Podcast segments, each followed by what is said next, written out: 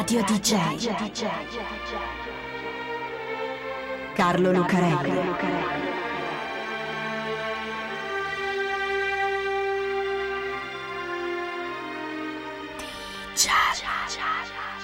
Carlo Lucarelli presenta Di Giallo, il radiodramma di Radio DJ.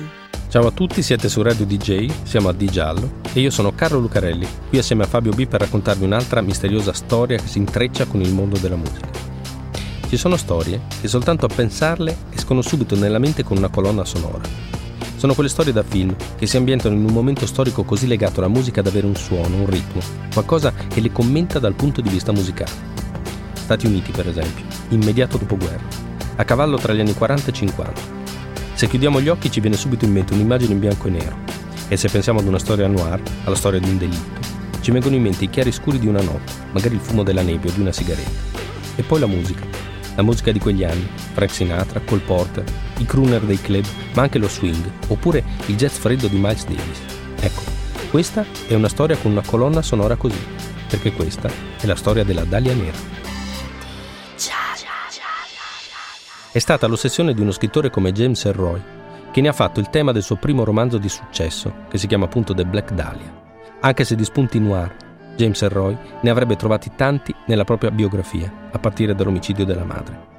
È uno dei casi più raccontati dalle Crime Library, i siti di criminologia presenti su internet, ed è anche un film di Brian De Palma.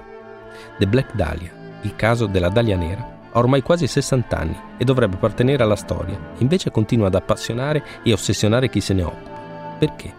Chi era la Dalia Nera? E cosa le è successo di così terribile? 15 gennaio 1947. La guerra è finita da un paio d'anni e negli Stati Uniti c'è una gran voglia di vivere e di divertirsi. Qui poi siamo a Los Angeles. Hollywood, con i party nelle ville degli attori, sta proprio a due passi. E a due passi c'è anche Beverly Hills, con i locali cui cantano i crooners, i cantanti confidenziali che vengono da New York. C'è un sacco di musica a Los Angeles, ma non lì dove comincia la nostra storia. Lì fa freddo. Il cielo è coperto da nubi grigiastre. La signora Betty Bersinger è una casalinga come tante e sta passeggiando con la figlia di tre anni lungo la strada di un quartiere residenziale del centro di Los Angeles. All'improvviso qualcosa cattura la sua attenzione. Su un prato, a pochi passi dal marciapiede, c'è una specie di manichino scomposto, disarticolato. Anzi, a guardare bene, sembra proprio che sia stato diviso in due. La signora si avvicina di più, incuriosita, e all'improvviso si rende conto che quello che sta guardando non è un manichino, ma un corpo umano, diviso in due, con la faccia devastata e rivolta verso l'alto, le braccia alzate sulla testa e piegate ad angolo retto, come quando ci si arrende. Poco sotto il torso, spostato verso la sua sinistra, c'è il resto del bacino con le gambe allargate. L'hanno tagliato in due, come una bambola. E lei is my lady, Los Angeles è la mia donna, canterà Frank Sinatra nel 1984 ed è un brano molto solare, molto allegro.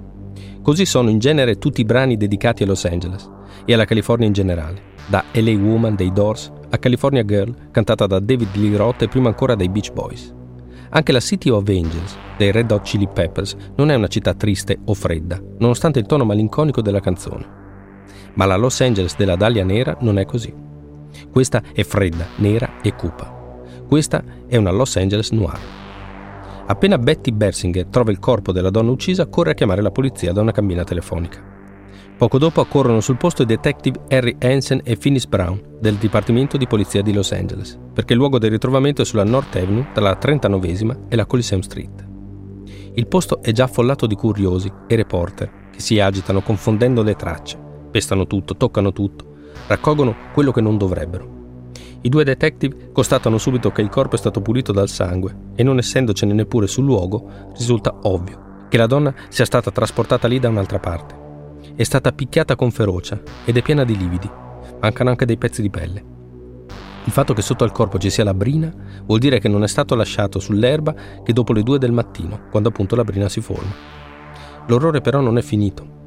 Le interiori sono state sistemate con cura sotto i glutei e sul viso sono stati inferti due colpi con una lama affilata. Due tagli profondi che allargano la bocca fin sotto le orecchie, conferendo alla donna un grottesco sorriso da clown. I capelli fradici e aggrovigliati sono marroni. Dei segni profondi ai polsi e alle caviglie indicano che la donna è stata legata e probabilmente torturata. E poi c'è anche qualcos'altro. No, non c'è fine all'orrore, in questo caso. Radio DJ. C'è un film con Robert De Niro in cui lui fa la parte di un fotografo della scientifica di New York che dopo essersi innamorato di Yuma Thurman si sente così felice da fotografare la scena di un delitto cantando I'm just a gigolo di Louis Prima. Ecco, molto probabilmente il coroner che prende le misure delle due parti in cui è stato tagliato il corpo della donna abbandonata nel parco non canta niente. Prende le misure, il loro peso e soprattutto le impronte digitali per capire a chi appartenga quel corpo così straziato. Salta fuori che quattro anni prima, il 23 settembre 1943, una ragazza era stata fermata in stato di ubriachezza a Santa Barbara. È grazie a queste impronte che l'FBI può dare un'identità al corpo seviziato trovato a Los Angeles. È una donna di 23 anni che si chiama Elizabeth Ann Short. È nata ad Hyde Park, nel Massachusetts. Negli uffici dell'FBI arriva anche una foto che viene inviata subito alla polizia di Los Angeles. È un attimo e la foto è già sotto gli occhi di tutti i reporter che si accorgono del fascino di quella donna, quando era viva naturalmente. Una bella donna di 23 anni, capelli castani, molto spesso colorati di un nero corvino, occhi celesti, pelle chiara, molto chiara, come d'alabastro, e labbra colorate con un rossetto vistoso e sensuale, con lo sangue appunto. Elizabeth, che preferisce farsi chiamare Beth, incarna in pieno la donna perfetta degli anni 40, gambe carnose, fianchi pieni, un piccolo naso all'insù. Come si fa a saperne di più? Ci sono alcuni giornalisti senza scrupoli che hanno un'idea, una brutta idea.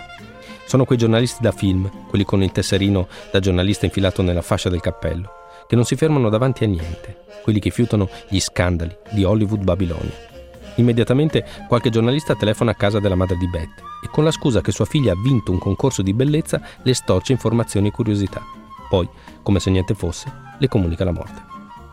I giornali impazziscono, si impadroniscono della storia e titolano in prima pagina caratteri cubitali La polizia indaga su folli perversioni nell'omicidio di una ragazza.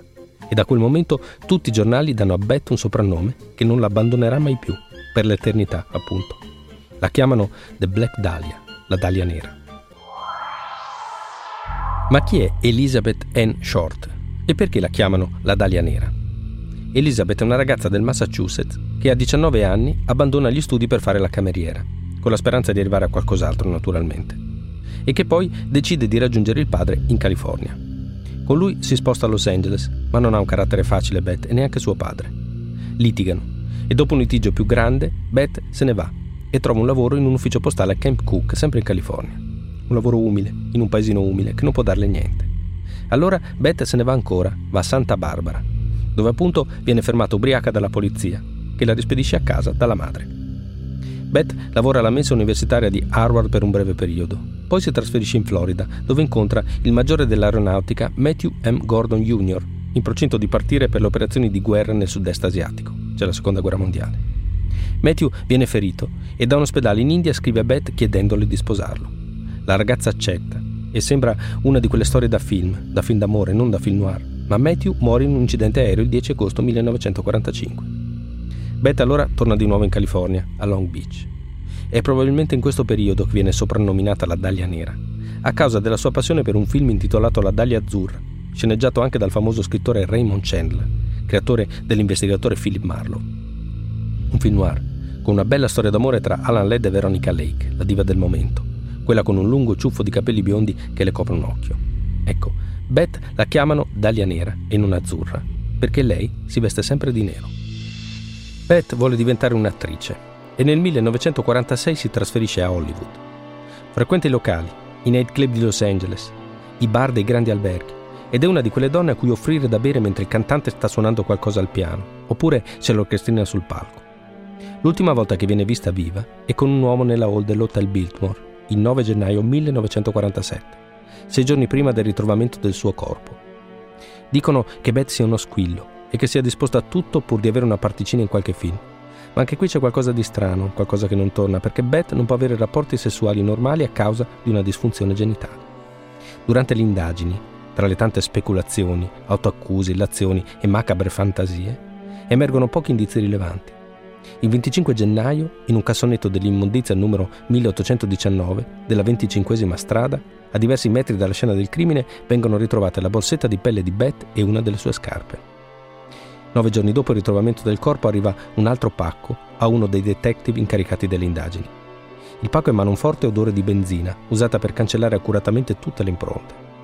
Nell'involucro vengono ritrovati gli effetti personali della vittima, compresi il certificato di nascita di Beth, alcune fotografie, il necrologio di Matthew Gordon e la tessera della previdenza sociale. C'è anche una rubrica all'interno della quale sono segnati ben 75 nomi di uomini. Vengono tutti rintracciati dalla polizia e anche dalla stampa e raccontano più o meno la stessa storia. Betty li ha avvicinati in un pub o per la strada. Loro le hanno offerto da bere una cena per poi non vederla mai più dopo aver chiarito che lei non ha nessuna intenzione di avere un rapporto sessuale con loro. Forse uno di quegli uomini, o qualcun altro ancora, non ha gradito questa sua scelta.